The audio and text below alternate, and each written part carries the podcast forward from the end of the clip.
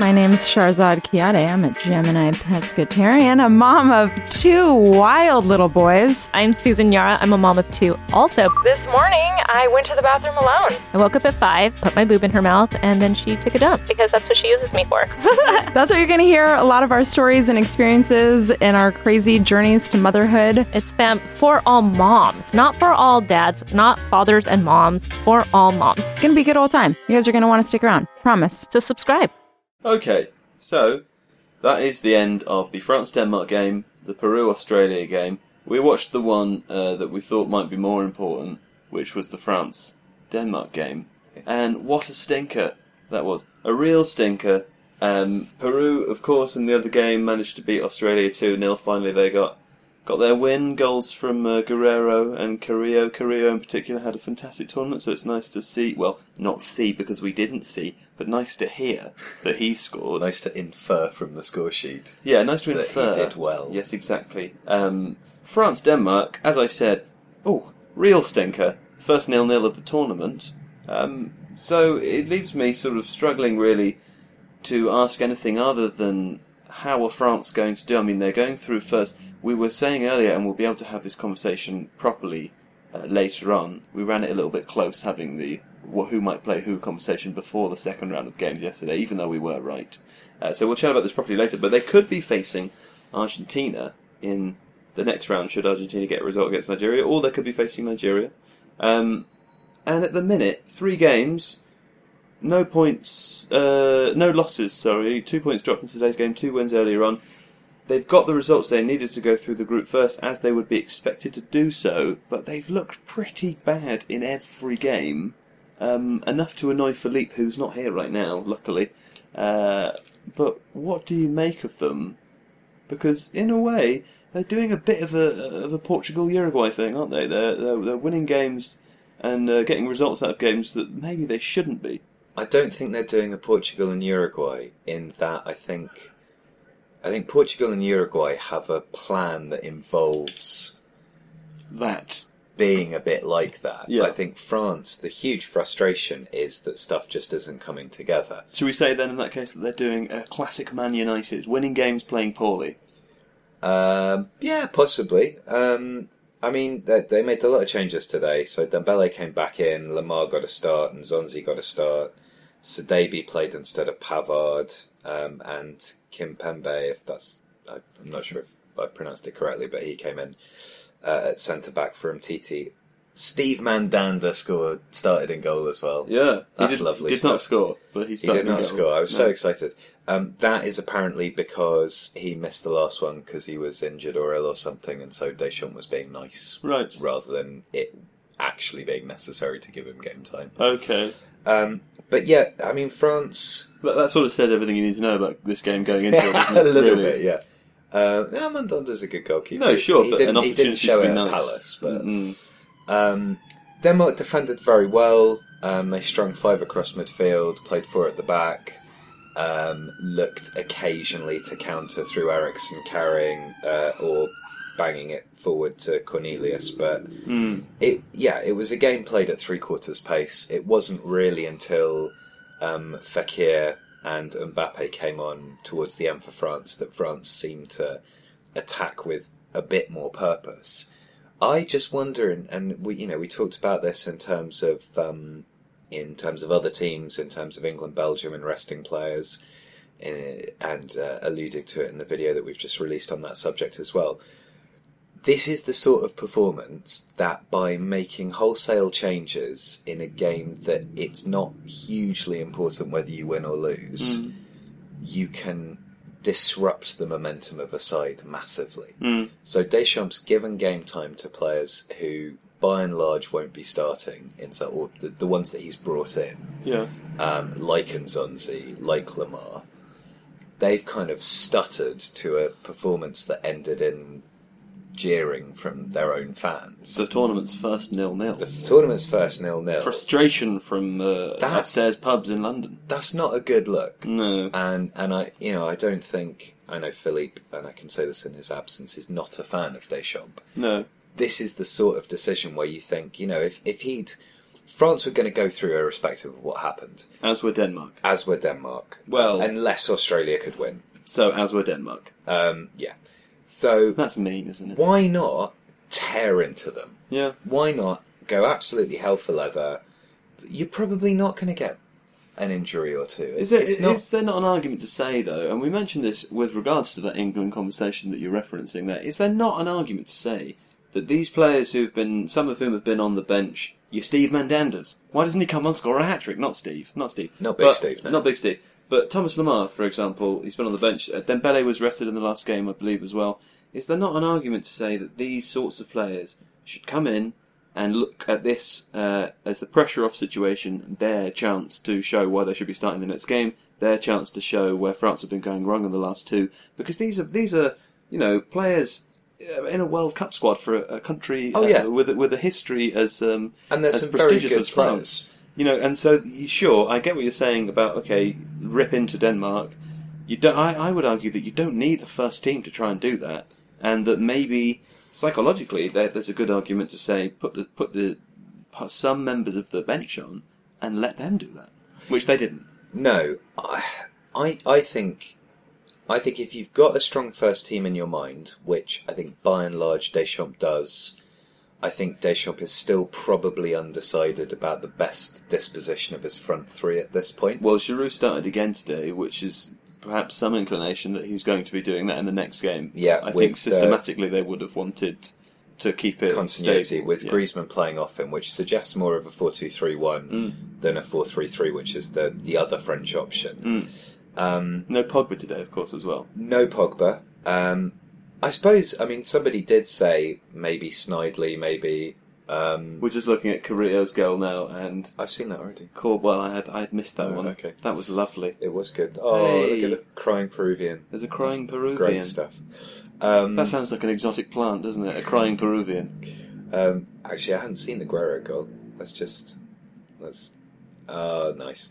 Um, This is a good podcast, isn't it? I, I think I think the issue that you've got is that it can work with some teams, Mm. but I think Deschamps is a manager who's failed to convince a lot of French fans, probably the majority of French fans. Mm. He's failed to convince a number of the players. He doesn't yet seem to have his balance right. I would have looked at this game, were I the coach of France, um, as an opportunity to continue trying to build on the interplay that hasn't quite clicked yet. Mm. I would not see it as an opportunity to arrest that progress, chuck in players who may well not start, and in some instances also kind of pose yourself questions. I mean, okay, for example, Pavard versus Sidibe at right back. We know what the differences between those two players are. Pavard is more defensively solid, Sidibe gets forward a lot more. So, are you saying by selecting Sidibe we need to attack Denmark more? Are you saying, okay, well, let's give him some time to see what happens? Are you saying we're giving him a run out to keep him fit? Yeah, You know, it's quite a different selection picking him over Pavard. yeah. So I'd like to know what the rationale for that is. I'd like to know too. I'd like I'd like to sit down with Didier and say, "Why have you done this, mate?" Yeah, It just didn't make a lot of sense, and they seemed again disjointed. Yeah. Um, and I think I think they could rue this going into the next round. you think Rue? I think it Goodness me, it depends strong. who they come up against. But Yeah. I Well, it looks like they're going to come up against uh, one of, well, like very quite likely Argentina. so you think although you think think- Argentina will beat Nigeria? I think they might. I think they might. We'll talk about we'll talk about that in a second because uh, we Philippe has texted through his predictions for the next set of games. He's Oh, not going to be here until later. Um, Should we just mention how we did in the last set predictions wise? well, no, because first there's one other thing we need to talk about. I think it's fairly certain. So Croatia are going through first. We now know uh, that Denmark are going through second. So that's a fixture that we could talk about now. we could talk about that. Um, and it will be an interesting one uh, because they're two teams that I think are similar in my head but aren't in real life. Croatia will Croatia will probably stroll this. You think Stroll, really? Yeah. Well, Denmark defended very well today. They did, yes, um, but I don't think they've got much more than that. Okay. To be honest, They've got I- Christian Eriksen.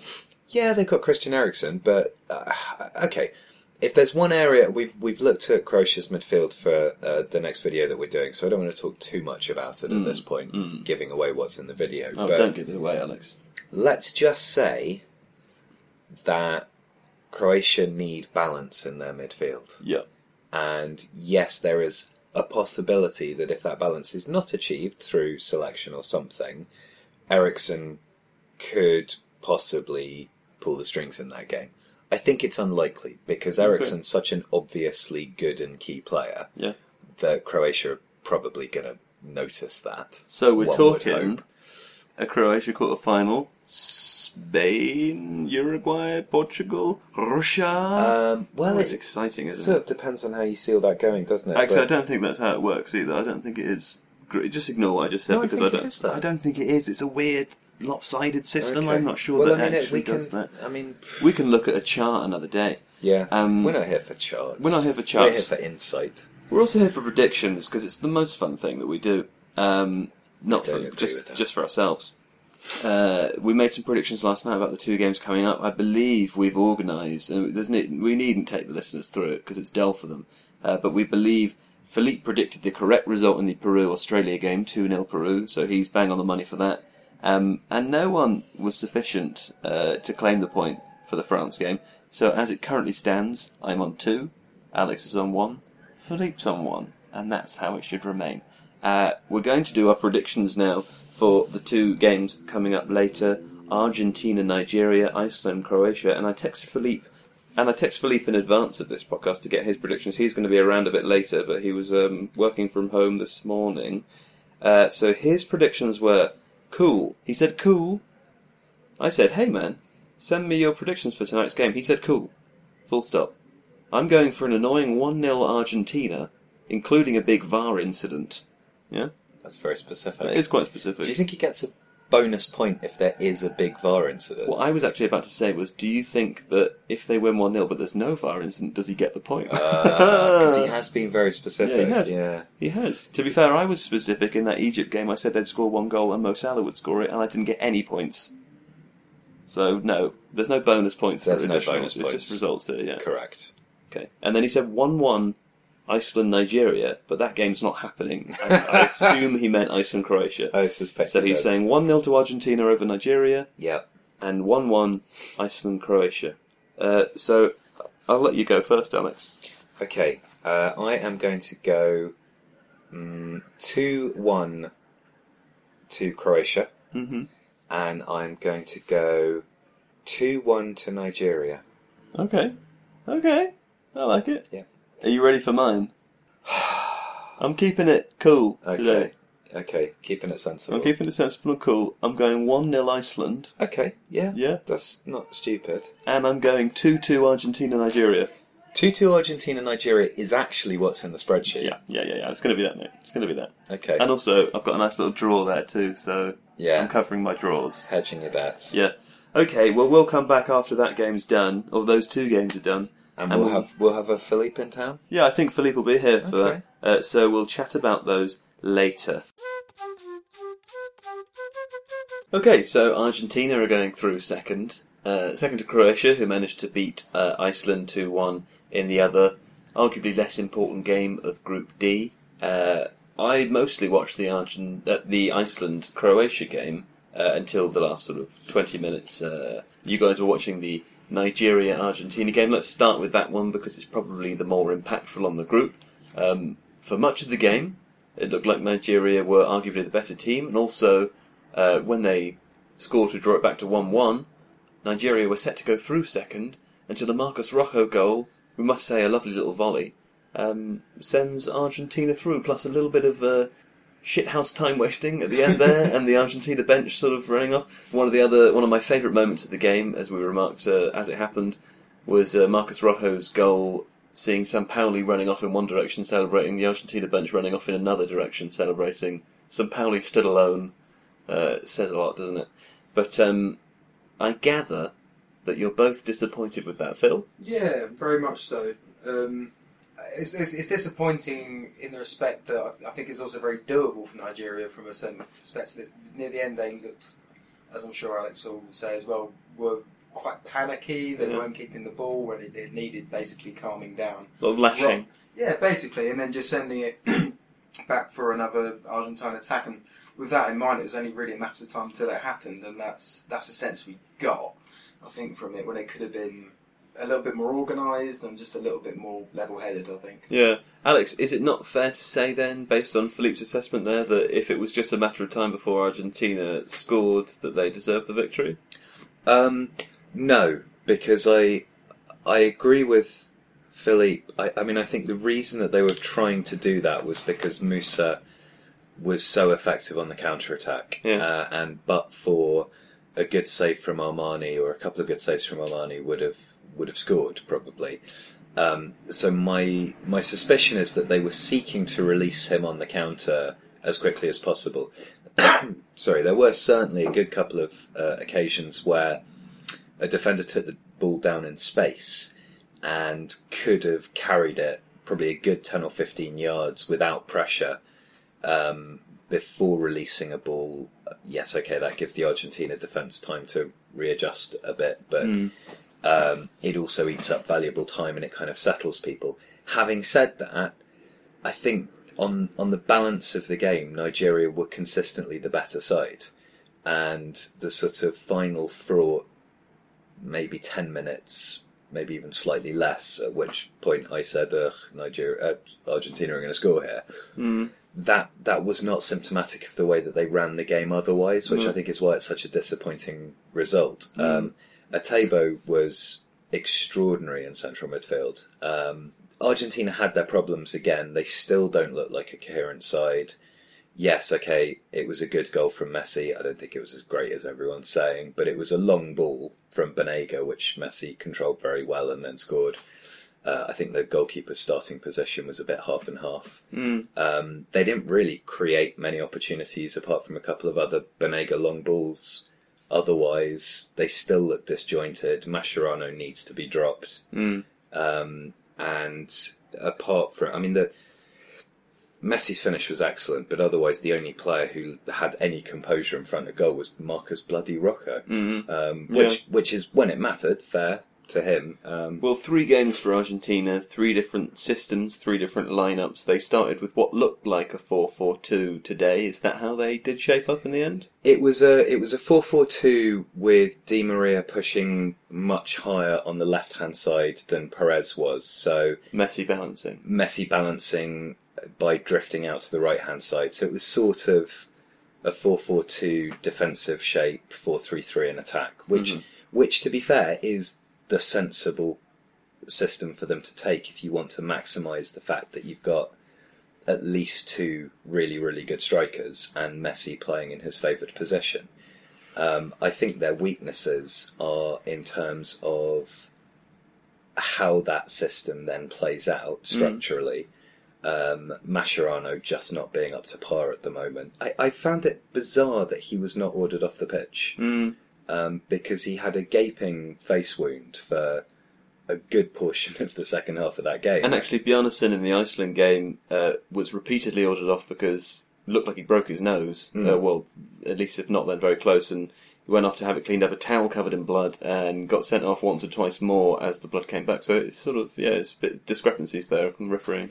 Yeah, and you know, Mascherano. I, I mean, I don't know. Maybe maybe Mascherano's absence would have made uh, Argentina a little stronger because he had such a poor game. But it it does seem like an inconsistent application of the rules. I, I just I feel really sad for Nigeria because I think Argentina. The the time wasting aside, I mean, everybody does that at the end of games, but they they had one very very good individual goal and then towards the end Nigeria kind of flaked but they were the better side throughout Nigeria Well, also the thing that irritated me, and I touched on it at the beginning, this does irritate me in football, and, it, and it's a, it's an opinion thing. Uh, but I realise that time wasting at the end of the game when you've got the result that you want is uh, something that happens, and of course, you know, if it's your team that's doing it, you're sort of in favour of it, and at times it's even funny. Um, but when it's this, the team who are perceived to be the bigger team or with the greater talents, or it's a player like Lionel Messi, for example, I mean, I think they played less than half of that added four minutes, and then to have the Argentina bench trying to steal the ball, trying to throw other balls onto the pitch to you know slow the game down, screaming at the referee before the four minutes was even up to blow the whistle. I find that really irritating. You know, it really grates on me that sort of thing. Um, as we said, Argentina. It wasn't really until the last ten minutes that they looked like scoring. Um, part of that will be because for parts of the game, Nigeria had to come out and play, particularly when they were 1 0 down, they had to come out and press. Against France, who Argentina will be facing in the next round, presumably France won't feel the need to, won't feel the same sort of urgency that Nigeria did at times during this game. So there'll be a different proposition to break down. Those Ever Banega long passes, some of which were lovely, by the way, the, the, the situation for, for those to arise won't be so frequent against a team like France, will it? No, um, and France have got um, the ability, I think, to cope with those longer angled balls, partly because they've got a back four, so they're not having to rely on wing backs dropping in to cover into those spaces or centre backs pulling wide, which does leave a hole exactly the sort of space that Messi likes to go into. Mm. Um, yeah, Banega was was Argentina's bright spot, I think, and Armani did well in goal, having come in. Um, uh, my my head tells me that France will be too strong a proposition for Argentina, but uh, the way that Argentina have, have ridden their luck through this game Mm. and somehow done it. Is your penis telling you something different? Is my penis telling me something different? You said your head was telling you that France would be too strong a proposition. I was just wondering what other part of your body would be telling you something else. because I don't have a heart or a soul. Yes, exactly. Yeah. Um, yeah, no, my penis isn't talking about Argentina at the moment. Right. Um, yeah, I, look, France. France are going to pose more going forwards than Nigeria did. Mm. Um, they've got the same sort of, of um, speed up front, but I think they've probably got greater composure in front of goal. Mm. Uh, Giroud should test um, the centre backs if he starts. Mm-hmm. Griezmann's late runs will wreak havoc with Mascherano if he's persisted with. Um, and I think there's probably a greater degree of composure. You kind of look at the fact that Nigeria's goalkeeper is, I think, 19, 20 years old. Mm. And that's probably, I know Philippe is no cheerleader of Hugo Lloris, but Mm. possibly in those kind of final minutes of the game, what you really want is a goalkeeper who is shouting instructions, really making themselves. He did also get a knee to the head. He did get a knee to the Uh, head, and there should have been a concussion protocol there, Mm, probably. mm. But I just kind of feel at the end when when defenders are snatching at clearances when they could bring it down and carry it, Mm. The defender is going to be feeling this sense of, you know, oh god, the ball's coming to me. I don't know who's around me. I don't know what's happening. Smash it, smash it, smash it. Your goalkeeper is the one, and I say this having played as a goalkeeper, who should be the one screaming at you. Mm. You have time, you have space, carry it. Yeah. And I'm just not sure whether there was that communication. I don't think Yeah. France will suffer from those problems. No. Okay. Okay. Well, let's have a quick chat about the other game. Um, in in so much as, as what we saw of it. Uh, I suppose a, a an expected result in the end. Although Croatia certainly didn't need to go out to win the game, they made a lot of changes before the game started. They rested Rakitic, for example. Um, Kramaric played in the middle. Mandzukic was rested as well. Um, Iceland, from what I saw, looked, and this is partly because of the urgency. Obviously, they needed a win. Uh, I wouldn't be sure what the um, I wouldn't be sure what these statistics would say about chances, but certainly for the first half and parts of the second, Iceland looked like uh, the better team. But Croatia's quality told through, I suppose, and it was a lovely goal from Perisic towards the end. Gylfi Sigurdsson scored a penalty for Iceland. Um, but Croatia will be going through. We, we mentioned this briefly earlier. They will be playing Denmark. Nine points for them, and going through going through the game first. I've just checked, Hmm. and while Croatia had 59% possession, Mm. they were out attempted 17 13 by Yeah. Iceland. Yeah. Iceland had six shots on target to Croatia's two. Well, one of the things we said uh, uh, later on in the first half of the Iceland game was that uh, I'd never seen Iceland's fullbacks play quite so high. I mean, um, the the almost white blonde haired left back, um, was involved in the vast majority of the the first half chances. Uh, so they re- they were really going for it, uh, as obviously they had to. It's a bit of a shame to see them go out. I quite like Iceland really, but um, as I said, Croatia's uh, quality told through in the end. I think that'd be dead certs for quarterfinals as well. Actually, Well, you th- yeah, I mean, we spoke yeah. to Alex about it earlier, but what what what, what are your impressions of a Croatia Denmark game, for? I think that I would be astonished if Denmark uh, win that game. Yeah, Yeah. Okay. Croatia would be dead certs for the quarterfinals yeah, then. that's very Great. exciting. Croatia's an example that I would, uh, and we, we talked about this in the Senegal video. Ironically, they had a friendly against Croatia before the World Cup, and their pressing game did not work against Croatia, and they made clever adjustments uh, and sorted their problem out. Croatia's first half against Nigeria, um, the video will explain this more, but they had problems hmm. and they adjusted those problems after 60 minutes in that game, and they have not suffered from those problems again. No, So I think, although amusingly, they seem to play with the same formation today that they did in those first sixty minutes in the first game, although very different opposition. Uh, yeah, well, it's it's not about the formation; it's about the personnel. And uh, I mean, the the long and the short of it is you can't play Modric and Rakitic as a double pivot on their own. Um, so I think Croatia, while the coach has sort of come in for some criticism, he's a bit inexperienced. Um, he's made that tweak, and Croatia are one of the sides that appear to be getting stronger throughout the course of this competition, rather than staying the same or, or even regressing. Yeah. Okay. Uh, well, two hour predictions then to settle uh, the day. Philippe, would you remind me what the predictions were for these two games? Um, so you went for 2-2 with Argentina and Nigeria. So close I was. yeah. And 1 0 Iceland. I And went 1 0 for. Iceland. So no points for me, nil point. No. Uh, Alex That's all went for. today, in fact. Well, two yesterday though. So. Yeah, that's true. Um, Alex went for 2 1 Nigeria and 2 1 to Croatia. So a point to Alex for the Yeah. Croatia game. That puts him on two alongside me. And I went for 1 0 Argentina Uh-huh. and 1 1 with Iceland and Croatia. So it's, uh, we think the Argentina point goes to Phil. Is that fair, Alex? What did he say? He said 1 0 Argentina. Yeah. Yeah. Okay. I've won the day. So we're all on two points. Yep. Yeah, and you managed to get both of your points today.